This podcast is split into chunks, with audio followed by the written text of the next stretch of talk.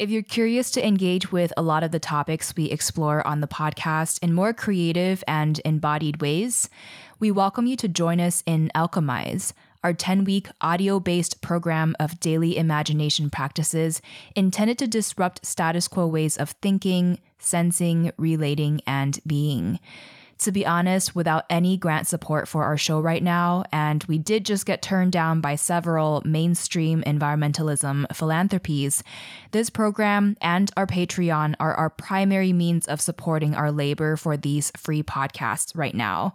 We really want to remain untethered to corporate interests, and every small contribution to our Patreon or enrollment in our program Alchemize helps to ensure that we can continue producing these vital conversations that feature voices and perspectives often sidelined from mainstream media. So if you value our work and want to dive deeper with us, join us in Alchemize today at greendreamer.com slash alchemize and join our Patreon starting at just $3 at patreon.com slash greendreamer. Thank you so, so much for however you are able to support our work during these critical times. We are so deeply grateful we all have the ability to make decisions that we want, but ultimately, I think it's just that there are so many factors to weigh in it that the right path is not always what might seem to be the best way to go. What's the latest research on the health and environmental impacts of different types of sunscreen? How was our guest today able to go from being a hesitant business owner who never even wanted to do business in the first place to becoming a thriving entrepreneur, fueling her business with her passion for wellness and for the environment. That's just the tip of the iceberg of what you'll hear today. Now, just a quick reminder if you'd like for me to send you a short email with highlights from the podcast every Sunday, you can sign up for free at greendreamer.com. I write these myself, and I look forward to sharing my biggest learning lessons with you and connecting with you there. And now, onto our episode. Let's dive in. Hey, it's Kaméa Chayne, and this is Green Dreamer, a podcast for creatives, visionaries, and entrepreneurs dreaming of a sustainable future. Thank you for bringing your light. If you haven't already, make sure to hit subscribe, and together, let's learn what it takes to thrive in every sense of the word.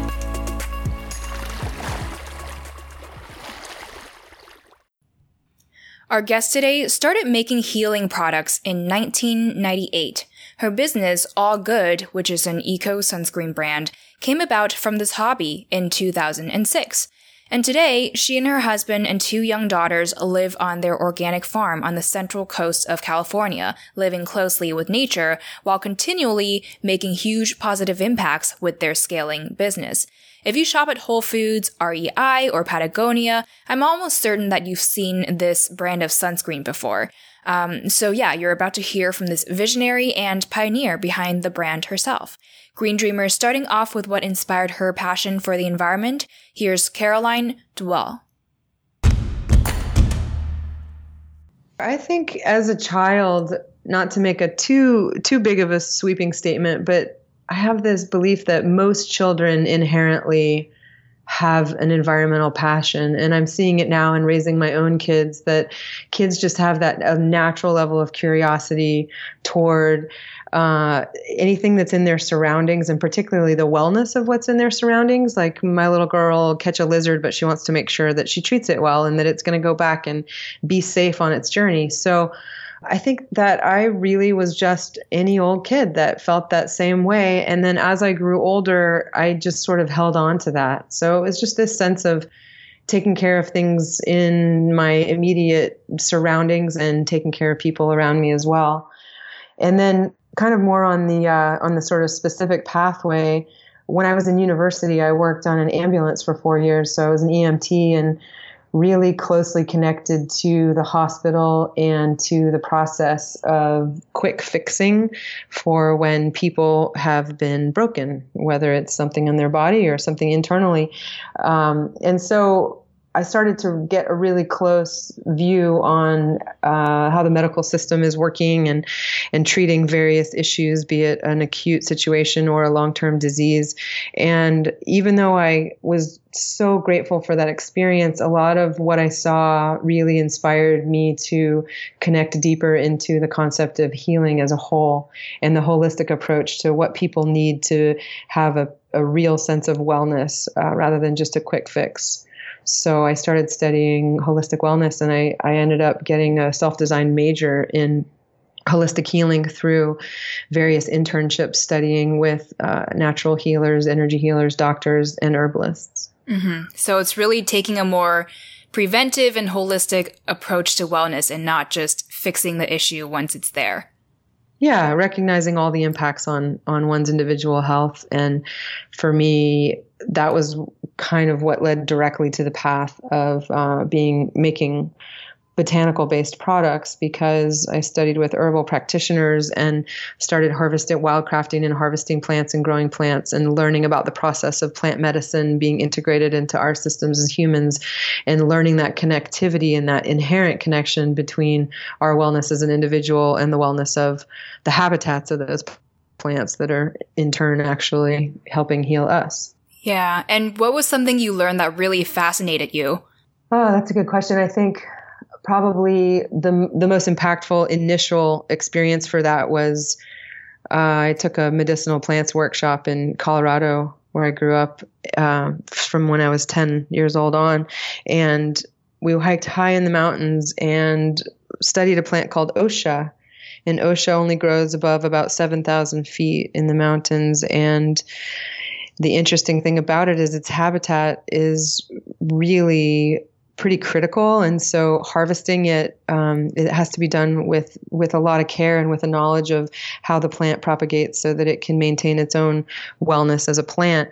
And so I just was fascinated that first of all, the the benefits of Osha is that is that it's a bronchial dilator. It's really helpful in increasing capacity for breathing, mm. and particularly good for high elevation issues. So how amazing, right? There's a plant that grows at high elevations that, hello, it's good for high elevations.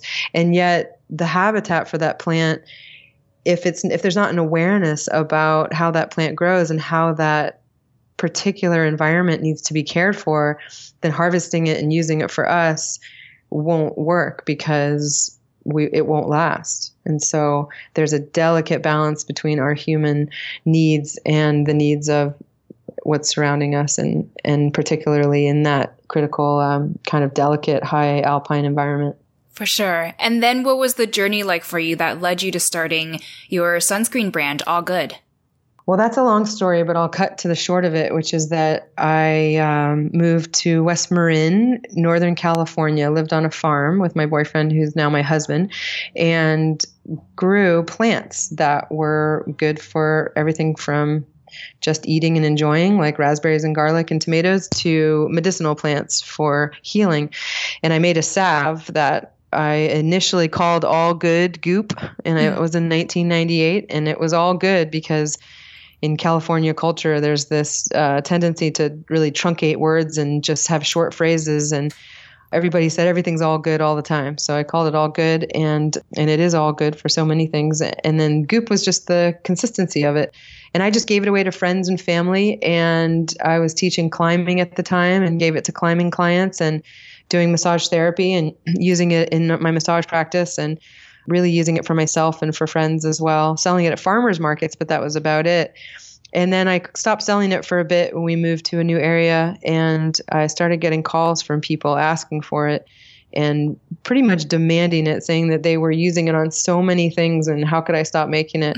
so it was purely by uh, peer pressure that I just kept making it. And at some point, I realized I needed to actually make it official and start selling it. So I was very reluctant. I consider myself very much a reluctant business person. I was absolutely making medicine had nothing to do with business, and uh, the business really started me on the entrepreneurial side. What do you think made you hesitant to start a business? Well, I can tell you exactly. It was that I felt hesitant because I did not believe at the time that I could scale a business and grow a business that would stay true to my personal values as the business grew. I was afraid of making compromises in the product, in the environmental impacts that I would have um, if it got bigger. And so that was it. I just mm-hmm. was like, it's you know, it's it's sort of. I didn't want to sort of sell out, if you will. Yeah. But and has this stood true for you? Well, no. I was going to say what happened is along the way. So I, as it started to grow, I. I just kept myself in check and I didn't want to be completely resistant to it because there were a number of companies out there at the time that I really valued and really respected what they were doing. So I knew that you could also have a really good impact as a company grows. But I just wanted to make sure that our internal practices also stayed true to that. So immediately, what we did was we joined um, 1% for the planet. So we committed sales out of the gate to environmental direct advocacy and uh, environmental campaigns. So that was sort of a, a stamp for us to really lay down that we stand for things from a fiscal perspective of just knowing that we commit money along the way. And then the next thing that I tripped upon that I decided to become a strong part of is uh, the B Corporation movement. So as soon as I found out about it, we became a B Corp. And what B Corp is basically like they have an assessment of the it's called the B Impact Assessment and it measures best practices for environmental and social responsibility in business. So for us, it allowed us a stamp and a communication tool for making sure that we were keeping in tr- in check with what, what really is the most important to us, but also to be able to communicate that outwardly. I mean, are there compromises? Yes, of course, um, just as there are in our daily lives. But really, through through those two channels and through our set of core values and our vision as a business, uh, it's kept us on track for making decisions along the way that we believe to be decisions that benefit all rather than just the bottom line. For sure. So, as an initial hesitant business owner and someone who wants to make sure that everything you do um, stays true to your values, what has been your biggest struggle building up this business with all of this in mind? Um, I mean, straight out of the gate, I'll say um, packaging. It's it's easy to be very conscientious of what's inside the products because we control that and we decide how we formulate our products and coming from a botanical medicine perspective, I'm always prioritizing the source of our ingredients. And my husband is on our team, and he's a he has 25 years experience in organic agriculture. So farming is his background, and um, and we've been really true to our supply chain. The challenge is how you put it in something and send it out to people. And um, one of our first years in business, I spent almost $25,000 on doing a full analysis with an industrial engineer on packaging solutions and um, came right back to ground zero, basically where we had already been for what we were doing. So we're dedicated to it and we make really good decisions along the way. Right now, our packaging is all produced domestically. We prioritize um, post consumer recycled content. We use non plastic in anywhere that it makes sense as much as possible, um, but it's not always the simple solution. So, um, my dream is that one day uh, the packaging will have a downstream impact that is as positive as the ingredients do on the user. Yeah, well, we look forward to you making this possible. Um, yeah, thanks. Yeah, it sounds like there are just a lot of business limitations too that are beyond your control. Yeah, I mean, we all have the ability to make decisions that we want, but ultimately, I think it's just that there are so many factors to weigh in it that the right path is not always what might seem to be the best way to go. Um, for example, I mean, if you just, it's not a conversation about um, plastic right now, and we know the issues with contamination in the ocean and in general, and I mean, there, we can go forever all day long on that. Um, but sometimes, um, from if you want to just even look at it from a um, carbon footprint perspective, uh, it's it takes a lot more input to ship heavier materials. And then you look into where those materials are extracted from and how they're disposed of. And it's a big part of my personal connection to the business because I care about it and uh, it's just not as always uh, as easy as it as it may seem. Even though I, we have control over, I mean, we could stop everything and just only uh, serve people through bulk containers at stores or something. I mean, there there are many solutions, but it's just not as uh, simplistic as I think it's made out to be a lot of times. So anyway, that's like that's like I just jumped to the uh, uh, to the super deep personal level. Is I that's something I want to solve. When you ask that question, I'll just transparently say it straight up. Yeah, it's definitely not black or white. And to have the impact that you have today, because your products are like everywhere. I looked up my zip code and there are like a million stores where your products are in. Your products are in Whole Foods, Patagonia, REI. So you've been able to scale the positive impacts with All Good by making it available to people everywhere. What do you think has been key to getting your products distributed and sold in so many major retailers?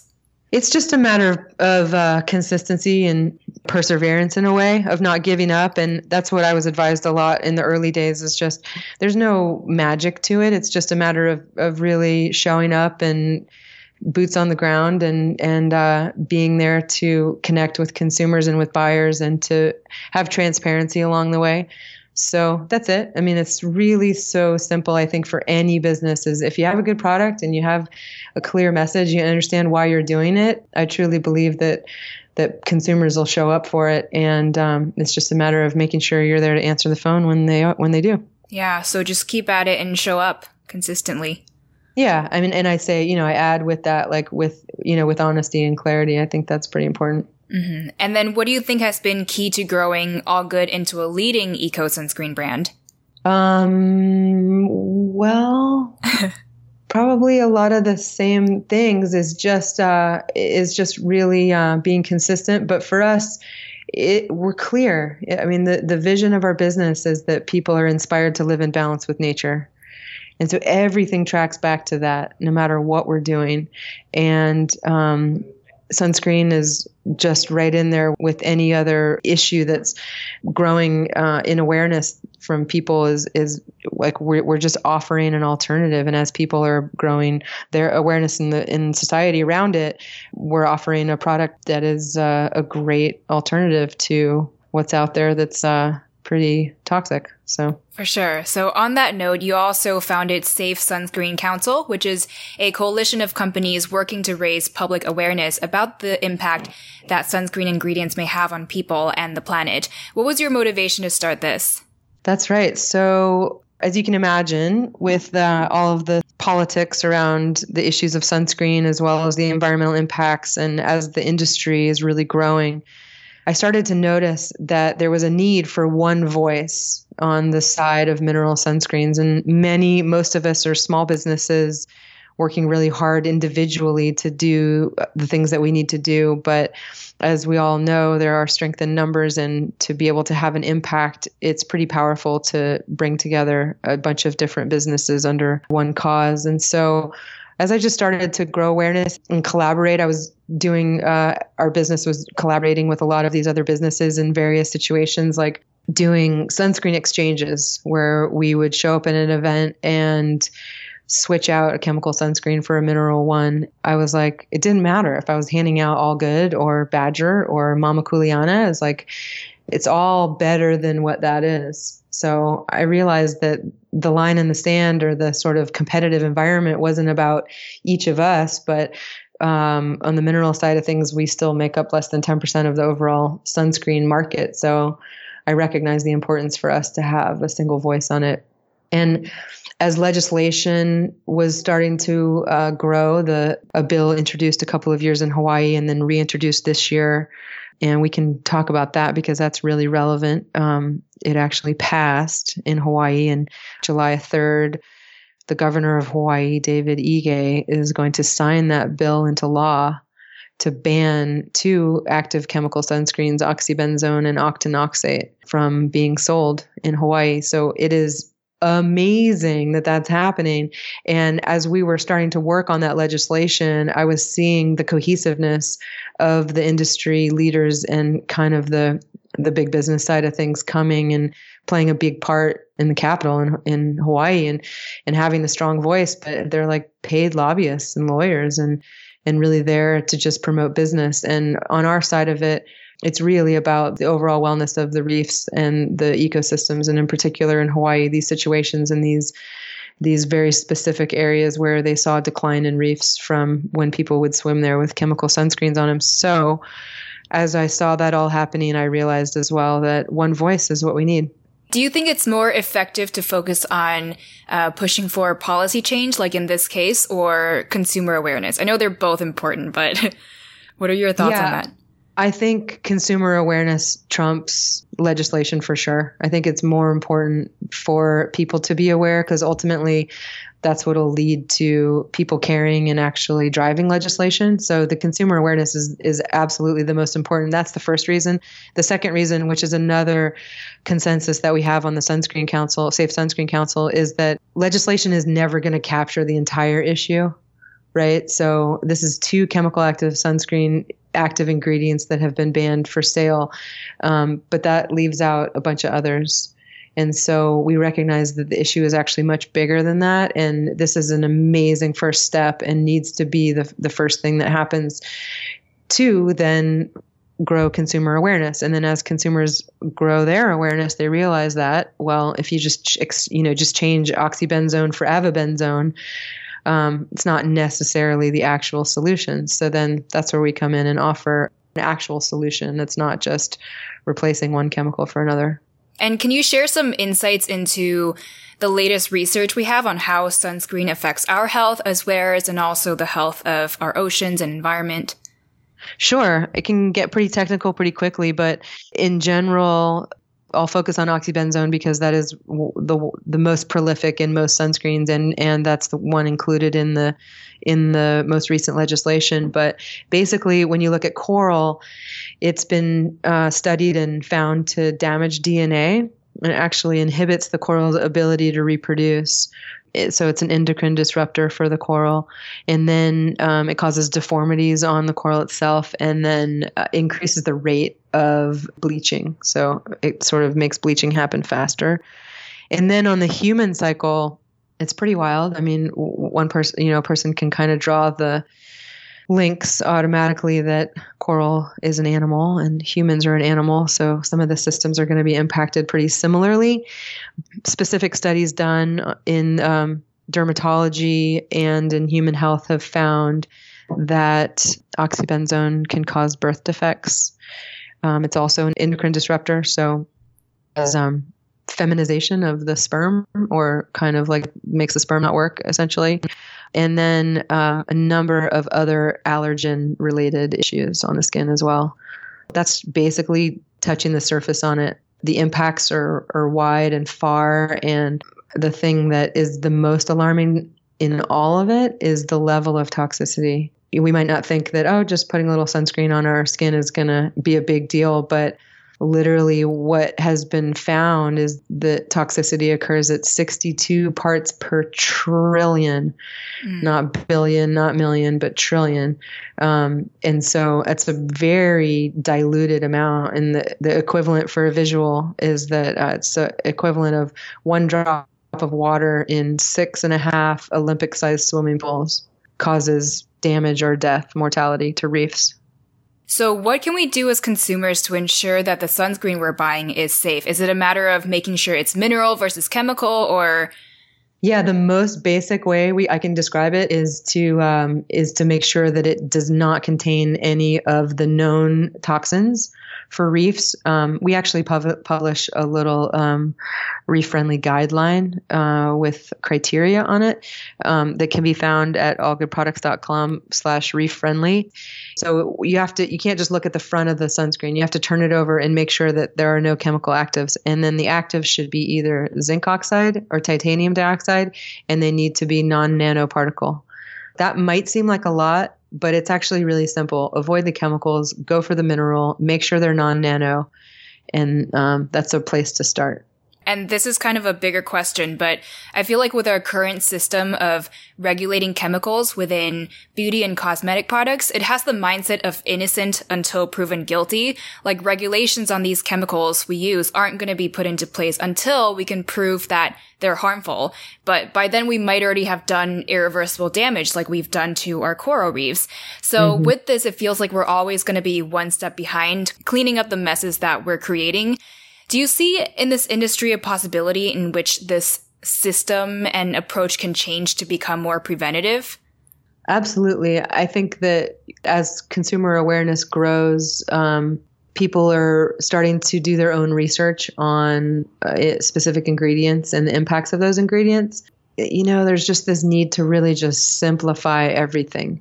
And then people can regain their trust in the businesses. And on the business side, what I'm seeing is, at least from the Safe Sunscreen Council perspective, is we're all brands that are transparent about what we're doing, about how we're doing it, about what we're putting in our products. And we want to educate consumers about how to have a very simple approach to it and and understand. And we every single one of us all 11 members I can speak honestly that we we're being very methodical about checking our supply chains and um, always improving as we're going. There's no sort of perfection in there at all but I think that we all care about what's in the products and we want consumers to be able to trust what's on the label. So that's probably the most basic part of it. And then yeah i mean otherwise i think um, I think just you know in general and looking like you're saying, looking at the beauty and the in the cosmetics industry, um, I think the the food industry has done um, a pretty good job at raising awareness around organic and restorative, regenerative agriculture, and I think that that's you're going to start to see that more related to personal care products as well. For sure. And what can we as individual consumers do to support this trend or help it to accelerate? Well, if you're hearing about it here, I think the most important is um, if you have children to educate their institutions. So whether it's a camp or a school, that they're not putting chemicals on the kids at the school and the camp. That that's where some of the parents are looking to get guided. So I think that's a really impactful place. And then um, supporting brands on the Safe Sunscreen Council and keeping an eye out for things as they as they come up and if this hawaii legislation makes it to the mainland and starts to become an issue then there'll be uh, another set of uh, things that can actually be a major impact if we start looking at legislative efforts on the mainland. For sure. And what are some upcoming projects for all good and safe sunscreen council that we can look forward to and support? Well, the biggest, which uh, will probably already be out by the time uh, this airs, but on, on July 3rd, is the signing of the of SB 2571, the Senate bill in Hawaii. Super exciting. And so, um, what comes after that is basically to be determined. On the all good side, we're raising awareness about the entire watershed. So, going from reef friendly to river to reef friendly and looking at aquatic health across all different types of water systems and growing the the concept of what goes in your body goes not only in you but it also goes in lakes and rivers and streams and the oceans. So bringing that just watershed awareness. And for the safe sunscreen council i think just you can always contact us through the website and learn about what's going on. Participating in anything that comes out or you know you can sign up for a newsletter. We're in the infancy of forming as a group but in general supporting any of these brands you know you're doing something right. Awesome. So where can we go to find all good online and also safe sunscreen council? All good is allgoodproducts.com and safe sunscreen council is safesunscreencouncil.org Do you know some eco entrepreneurs, creatives, activists, or health nuts who would find this episode helpful and motivating? If so, I'd so appreciate it if you shared it with them. I'm so grateful, honestly, to have had these conversations. They've been so inspiring for me, and I can only hope that they've been the same for you as well. And hopefully, by sharing the wisdom of these thought leaders and pioneers with more people, we can help to elevate more people uh, in this space who are also dedicating their time, efforts, skills, and talents towards rebuilding a healthier planet for us all. Thank you so much in advance if you get to do that. And now on to our final five and key takeaways. Let's power through. What's an inspiring publication or a social media account you follow? I often try to turn off social media, but when I turn it on, I love looking at National Geographic on Instagram. Mm-hmm. It's just uh, inspiring places and people and subjects and beautiful images. What do you tell yourself to stay positive and inspired? I think I have a general level of positivity. I have, I have a lot of gratitude for being positive. I think it comes easily to me. But what I know is that if my team or my family looks at me and uh, catches me not feeling like something's going to turn out well, then I uh, tell myself to reset and be true to myself because I know that deep down it's positive. Mm.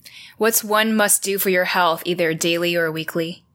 Weekly is an easy one to answer. I I make sure that I walk outside at night. So I find myself under the stars, and if it's foggy, I'll listen for an owl. And if it's the right time of the month, I'll look up at the moon and take a moon bath. But being outside at night is a, is a good one. Mm-hmm. What's one simple action we can take for our planet's health this week? Eat a meal that is mostly dark green and is produced locally or even homegrown. What makes you most hopeful for our planet right now? I love what's happening between technology and nature connection. So I think both businesses and technological innovations are happening at the same time. This yearn to be more human and be more connected to our surroundings is really taking off. And between the two of them, um, uh, it's a beautiful time to be alive. Mm-hmm. And what final words of wisdom do you have for us as green dreamers? I think that the most important thing is to um, come from a place of gratitude. So be thankful and and uh, let's drive this whole movement forward from from that place of gratitude and from uh, a place of excitement and curiosity, and leave fear to the side. Let's leave fear to the side and drive this all forward from a place of gratitude. That's so beautiful. Green Dreamer, here are my two key takeaways. Number one, awareness, awareness, awareness. It's hard for policy to change without citizens first demanding for that change, and it's also hard to inspire existing businesses to change without their consumers supporting that change. Within this eco minded space, it's easy to feel like most people already know about these issues, so it can feel repetitive for us to talk about them over and over again. But we're more likely to interact with people who think like we do. And the reality is that a lot of people are still out of touch with how we're harming our public health and our home environments. So just keep talking about it in positive ways and from a place of gratitude, like Caroline mentioned. Number two, if you're here, chances are you're a visionary and you're idealistic about the world that you want to see. And that's amazing because we need people like you to paint pictures of what our world could look like so that we can begin to work towards that. But on our ways there, just remember progress over perfection. Definitely, you're going to hear this over and over again. I think it's so important to keep in mind because, you know, we have long ways to go. There are a lot of challenges that we face, but it's really just about doing what we can, given the options that we have so far, while at the same time, uh, challenging the status quo so that we can move everybody forward. Like Caroline has a clear picture of exactly what she wants her brand to look like, but she's had to work with the limitations that she currently has right now in terms of her options for packaging. So, yeah, whatever you're hoping to do, just be thoughtful about it, do what you can, and celebrate all the things that you are able to do. And there, that's a wrap for this episode. You can find the show notes at greendreamer.com slash 37 and follow me on Instagram at Kaméa Chayne, where I share some behind the scenes of producing this podcast, ongoing updates, inspirations, other nerdy things to do with holistic health and sustainability, and so forth. I look forward to connecting with you there. And for now, just remember, now more than ever, our planet needs your light to thrive. So if you haven't yet, hit subscribe and Green Dreamer I will catch you later.